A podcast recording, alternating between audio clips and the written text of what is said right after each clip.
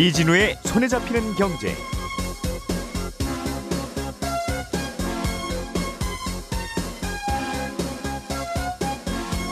안녕하십니까 이진우입니다.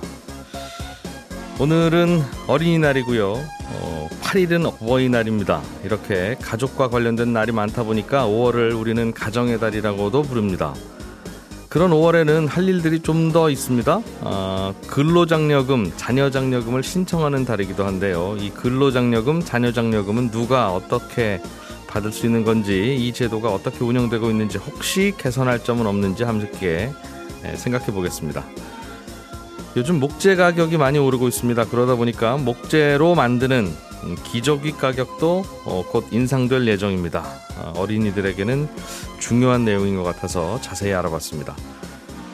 남양유업 홍원식 회장이 어제 회장직에서 물러나면서 자식에게 경영권을 물려주지 않겠다고 했는데요. 이 경영권이라는 건 어, 회사의 오너 회장이 물려주고 말고 할 게 아니라는 비판의 목소리도 있습니다. 한번 들어보겠습니다. 5월 5일 어린이날 손에 잡히는 경제 어린이들에게 중요한 주제만 모아서 날카롭게 파헤쳐 보겠습니다. 광고 듣고 시작하겠습니다.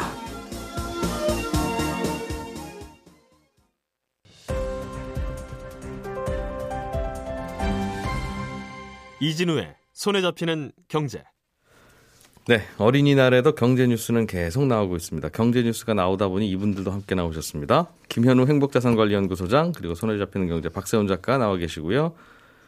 최근에 세 아이의 아빠가 된 어린이날 맞춤형 게스트 한 분 모셨습니다. SL플러스의 김치영 경제뉴스 큐레이터 어서 오세요. 네, 감사합니다. 안녕하세요. 안녕하세요. 네. 아, 40대 중반에 어, 신생아의 아버지가 되셨습니다. 중후반이죠, 정확히 얘기하면. 아.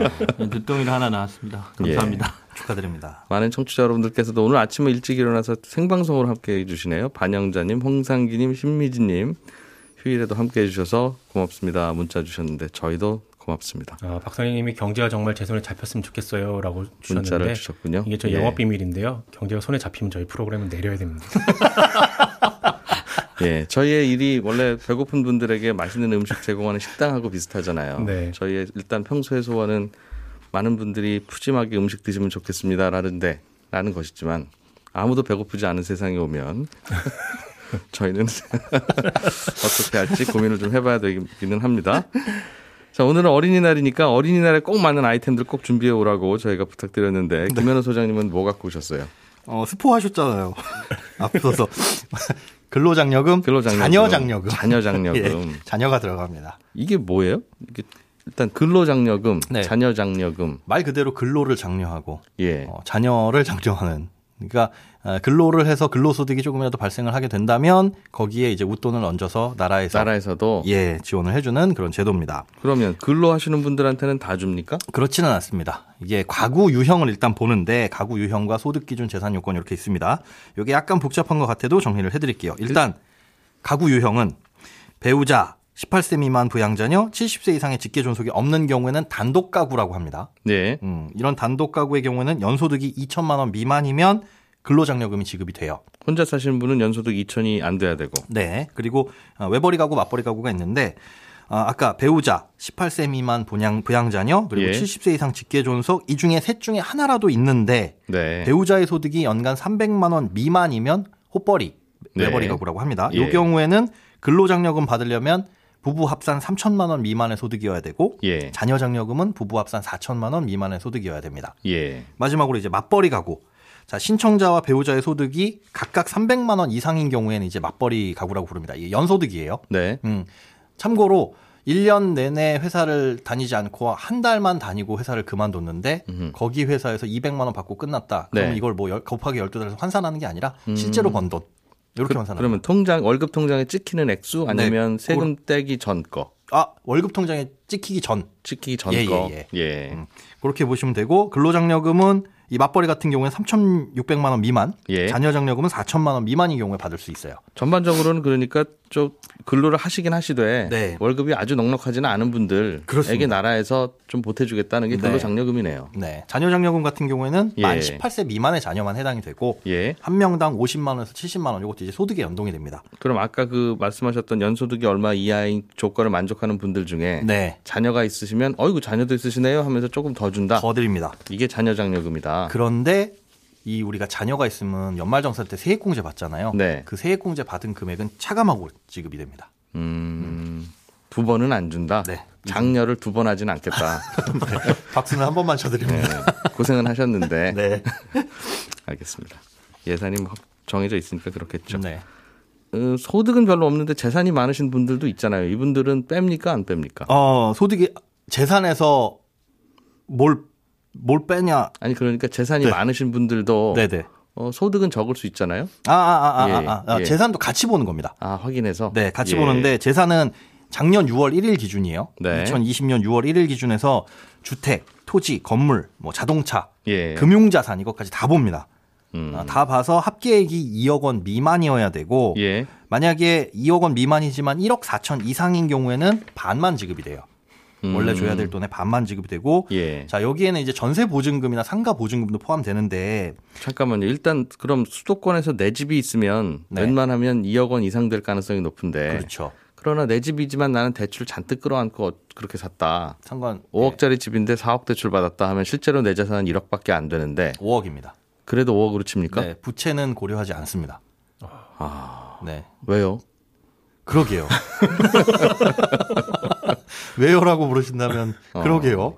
라고 대답할 수밖에 없는 게 제가 죄송스러운데 실제로 우리나라에 예. 많은 제도들이 있잖아요. 예. 음, 기초연금만 제외하고 나머지는 다 부채는 상관 안그 고려하지 않습니다. 아, 그럼 얼마짜리 집이 있으시면 그게 다 재산이지. 네. 그거 사느라고 빚 많이 졌어요. 보세요라고 해도 저희는 그거는 안 칩니다. 네.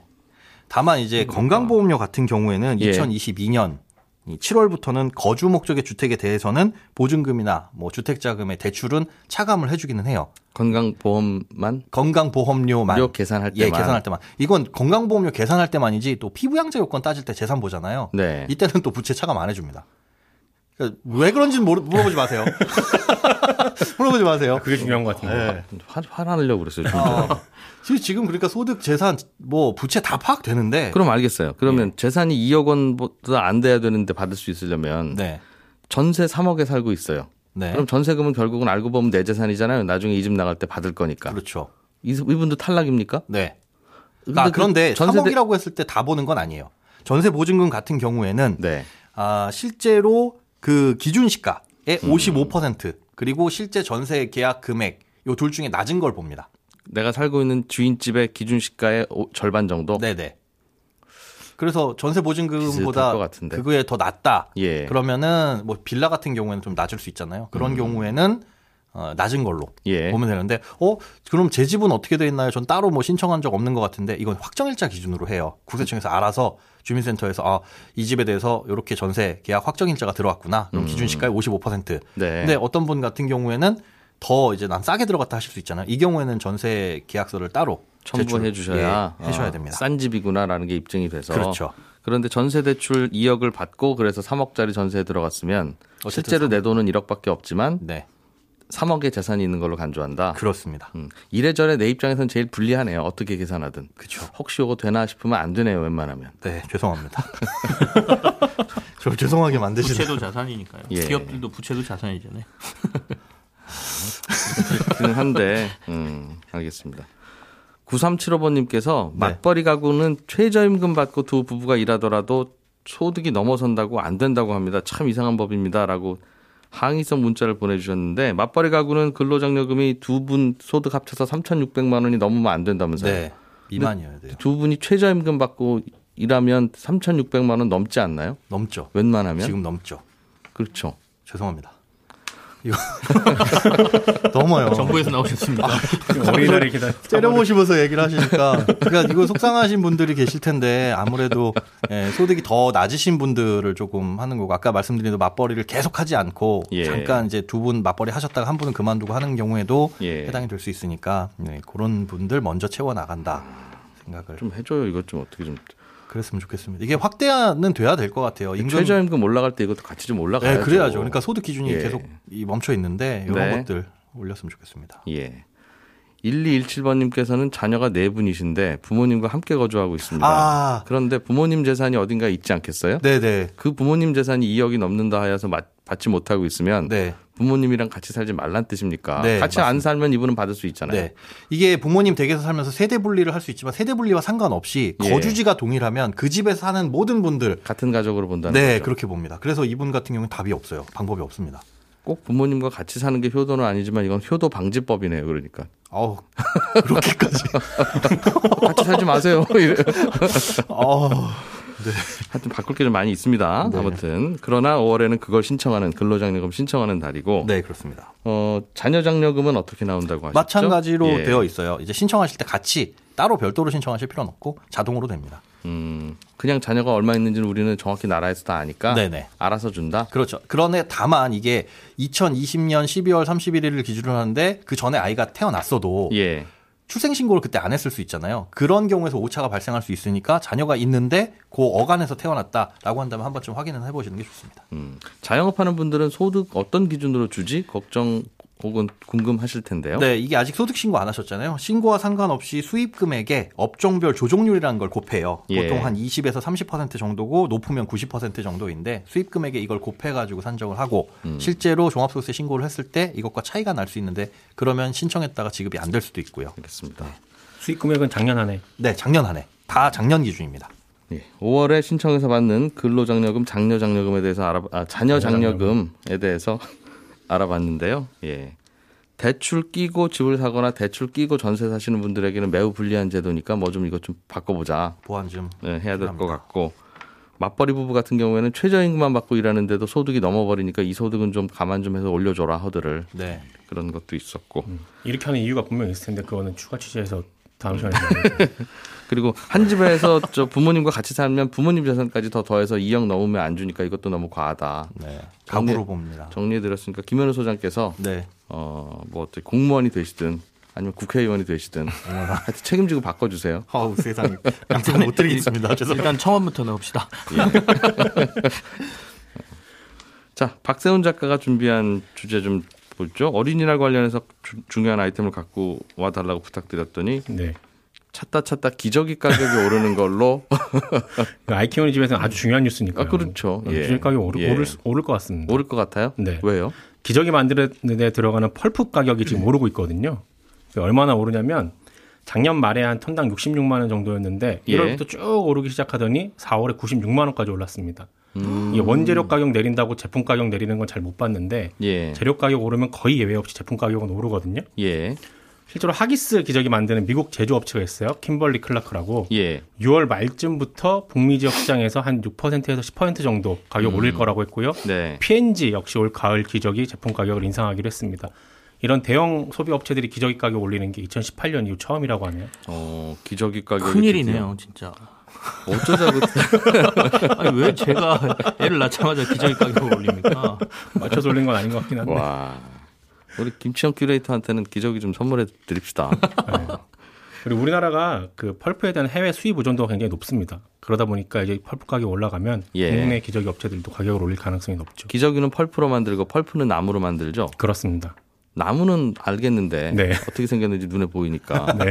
기저귀도 알겠는데 네. 펄프는 어떻게 생겼습니까? 아, 이게 설명하는 게 진짜 어려울 것 같은데 결론부터 말씀드리면 펄프는 나무에게서 뽑아낸 섬유다 이렇게 예. 생각하시면 되고 예. 펄프를 어떻게 만드냐면요 나무 한 그루를 벤다고 했을 때 어, 가정해봐요 그럼 벤 나무를 네. 가로 2, 세로 2cm로 아주 잘게 쪼갭니다. 깍두기처럼. 네. 아 손톱 손톱만하게. 그렇습니다. 나무를 조각내서. 어제 예. 설명해 주신 분은 카지노에서 쓰는 칩이랑 비슷하다라고 보면 된다고 하시던데. 2cm, 2cm면 담배값 아니요. 높이에요. 2cm, 2cm. 네. 네. 아주 작 아주 작은 거예요. 아, 깍, 작은 주사위만한 거네요. 깍, 그렇죠. 어, 깍두기 분식집 네. 깍두기. 네. 네. 그걸 설렁탕집 네. 깍두기 아니고 분식집 깍두기. 예. 그걸 칩이라고 하고요. 예. 이 칩을 펄프 공장으로 가져가서 약품을 넣은 다음에 고온으로 삶아요. 예. 아니면 어. 기계로 아주 잘게 분쇄를 합니다. 네. 그러면 나무 안에 있던 섬유랑 수분이 뒤섞여서 어, 마치 수분이 거의 없는 밀가루 반죽처럼 되는데 이게 펄프예요. 아, 나무를 꾸덕꾸덕하게 짓이기는군요. 네, 예. 조금 더 예를 들어 보면 공룡이 네. 나무 한 그루를 입에 넣고 한참을 질겅질겅 씹다가 네. 퇴하고 뱉은 상태. 아 그거 그 뿌리 그게 펄프다. 어린이날을 위한 비유입니까? 어. 그런 상태. 그러면 이제 그 섬유랑 침이랑 섞여 있잖아요. 음, 네. 어, 그게 딱 펄프 상태고 음. 요거를 컨베이어 벨트에 올린 다음에 수분만 예. 쭉 빼주면 알겠습니다. 어, 아. 그게 어, 그게 어, 섬유만 남게 되고 남은 섬유들끼리 엉켜 붙어서 두꺼운 도화지처럼 변하게 되고 그게 펄프고 네. 그걸로 기저귀를 만드는데 종이도 만들고 그 펄프의 원료가 되는 목재 가격이 요즘 비싸진다. 굉장히 그래서 비싸고 있어요. 미국에서는 집도 못 짓는다 그러더군요. 너무 그렇죠. 비싸져서 네. 나무가 비싸져서. 네. 음. 그래서 기저귀 가격도 계속 오른다 이거죠? 그렇습니다. 목재 가격이 오르는 이유는 뭡니까 그럼? 아 조금 전에 말씀하신 미국의 주택 시장이 아주 좋아요. 그 월스트리트 예. 저널이 어제 그 보도한 걸 보니까 2007년에 서브프라임 모기 사태 때보다 더 화랑이다 주택 시장이. 음. 네, 왜 이렇게 좋냐면 미국의 지금 주택담보대출 금리가 굉장히 낮거든요. 예. 낮다 보니까 돈 빌려서 주택 사는 게 쉬워지고 주택 많이 사다 보니까 주택 많이 짓게 되고 음. 그러다 보니 거기 들어가는 목재 수요가 늘었고 코로나 이후에 재택근무 많이 하다 보니까 집을 리모델링하는 케이스가 굉장히 많아요. 또 목재 들어가고. 그렇습니다. 그러니까 또 음. 목재 들어가고. 예. 그런데 2019년에 호주에서 대형 산불 있었죠. 2020년에 미국 서부에서 대형 화재 있었죠. 예. 올해 초 텍사스 지역엔 폭설 내렸죠. 그러다 보니까 나무는 다 사라졌고 공급이 안 되고 그렇습니다. 음. 코로나 이후에 그 물류 쪽이 또 안 돌아가다 보니까 목재 유통도 음. 잘안 되고 그러다 예. 보니 계속 가격이 오르는 겁니다. 일부에서는 코로나 19 때문에 재택근무를 하다 보니까 네. 뭐 화장지, 뭐 티슈, 키친타월 네. 이거 수요가 많이 늘었다. 맞아요. 그러다 보니 그렇 그래서 이제 펄프도 오르고 종이도 오르고 목재도 오르는 거다 그렇더군요. 그렇습니다. 월스트리트가 어제 또 보도한 걸 보니까 펄프 가격 오르는 이유 중에 하나가 예. 중국이 중국이 펄프를 수입한 다음에 그걸 다시 화장지로 만들고 뭐 종이 포장 용기 만들어서 판매를 다시 하는데 중국이 지금 어마어마하게 수입을 하고 있다라는 거예요. 드디어 그분들이 움직인다. 움직이기 시작한 거죠. 음, 음. 저번에 키친 타월 이런 건데 쓰기 시작했군요. 화장 우리 사실 저도 그렇죠? 어릴 때 네, 네. 화, 행주 쓰다 화장실에 네. 화장지 없는 경우도 있, 었어요 어, 그렇죠. 네. 네. 어. 근데 이제 이제는 그런 거 없으니까. 그렇습니다. 근데 다 그런 단계를 밟는 건데 예. 거대 인구의 중국도 이제 그 단계로 들어서면 화장지 수요 뭐 이런 거 많아지겠네요. 그렇죠. 그래서 네 그런 이유로 오른다. 음, 그래서 어린이들은 좀 기저귀 좀 아껴 쓰자. 청기저귀 써야 되네요. 그렇습니다. 자, 새 아이의 아빠 김치영 큐레이터는 뭐 네. 준비해 오셨습니까? 어, 어린이 하면 유제품 아니겠습니까? 네. 유제품 하면 요즘 떠오르는 회사가 남양유업이죠. 아, 그래서.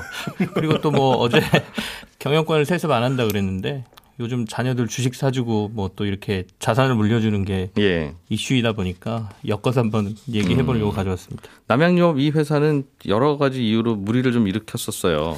그렇습니다. 뭐 최근엔 잘 아시겠지만 불가리스라는 유제품, 예. 그 유산균 제품이 코로나19 억제 뭐 효과가 크다라는 뭐 심포지엄 결과를 발표해서 좀 논란이 컸었죠. 예. 그래서 이 이야기가 나오고 난 다음에 이제 홍원식 회장이 어제 사과한 게 22일 만에 사과한 것이고요. 음. 그한 과정에서 여러 가지 일들이 있었습니다.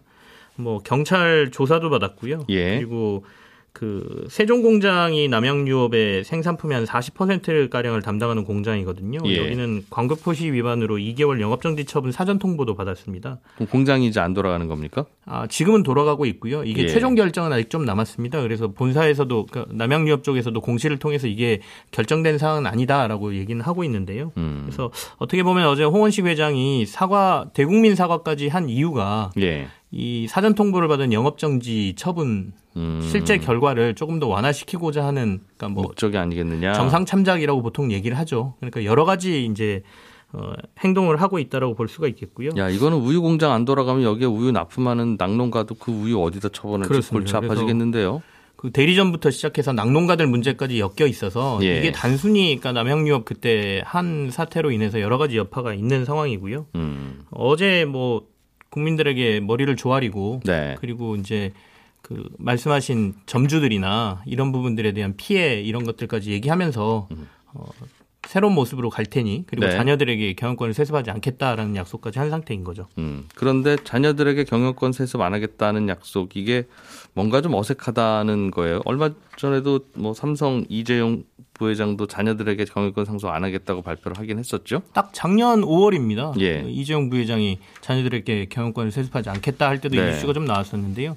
경영권이라는 게 실체가 있는 게 아니거든요. 그러니까 이게 세습되고 안 되고의 문제는 아닙니다. 그러니까 주식회사라는 거는 주주들이 그 이사들을 결정을 하고요. 예. 이사회가 이사회를 구성해서 이사회가 경영을 하는 거거든요. 그러니까 주주는 이사회를 뽑고 네. 멤버를 이사회에서 모여서 그 회사 경영하는 거다. 네, 이사회의 대표는 대표이사라고 하는 예. 거고요. 그러니까 경영이라는 거는 이사회가 하는 건데 어, 특정 주식을 많이 가진 사람들이 이사회를 장악하고 있으면 예. 그게 이제 경영권을 가지고 있다 저희가 이렇게 보는 거거든요. 네. 그래서 이거를 한 사람이 세습을 한다 안 한다라고 얘기하는 것 자체가 조금 음. 어색한 표현이고요. 도리어 이제 부의 세습은 있을 수 있죠. 자신의 주식을 자녀들에게 물려주는 거는 당연히 자신이 할 수 있는 거니까. 음, 그래서 그거는 뭐 세금 내고 주면 되는데 네. 그 말은 자녀를 나중에라도 이 회사의 이사회 멤버로 넣지 않겠습니다라는 뜻 아니겠습니까? 경영권을 물려주지 않겠다는 건.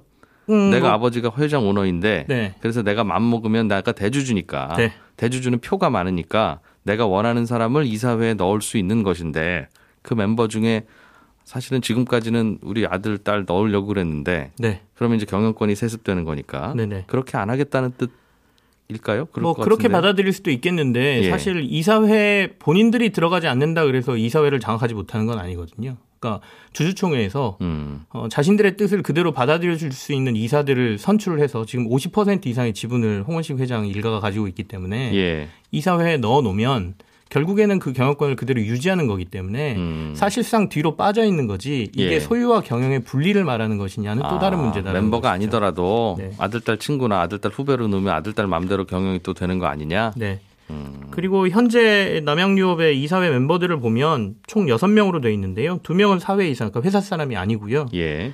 어, 나머지 세 사람, 한 사람은 대표이사인데 최근에 이 무리를 일으킨 것에 대해서 사의를 표명하고 나왔고, 네. 홍원식 회장 본인이 있었고, 그 다음에 그 아들, 그러니까 장남이 이사회 멤버에 들어가 있고요. 음. 그리고 어머님, 홍원식 회장의 어머님이 이사회 멤버로 들어가 있습니다. 그러니까 예. 네 명이 사실은 일가, 대표이사까지 포함해서 음. 일가였다라고 음. 보이는데, 장남은 최근에 여러 가지 문제로 보직 해임이 돼 있는 상태예요. 그러니까 회사에서 물러난 건 아니기 때문에 다시 언젠간 들어올 가능성이 있고요. 네. 지분을 물려주면 또 아까 말한 여러 가지 현상이 나타날 수 있어서 경영권을 물려준다라는 단어 자체가 국내에서는 되게 뭐 당연한 음. 것처럼 얘기되지만 음. 미국에서나 자본주의가 좀 정착돼 있는 회사에서 나라에서 들으면 음. 되게 이상하게 경영, 경영 권이라고 하는 건 실체가 있는 게 아니다. 그때 네, 그때 주주들의 뜻에 따라서, 따라서 이사회가 하는 거지. 어, 알겠습니다. 오늘은 여기까지 정리해 보죠. 세 가지 어린이 날의 어린이와 관련한 깊은 경제 뉴스들, 관계 깊은 경제 뉴스들 고맙습니다. 세 분 감사합니다. 고맙습니다. 네, 고맙습니다. 예, 손에 잡히는 경제는 여기서 마무리하고요. 11시 5분에 다시 글로벌 엔터 산업 공부하러 오겠습니다. 이진우였습니다.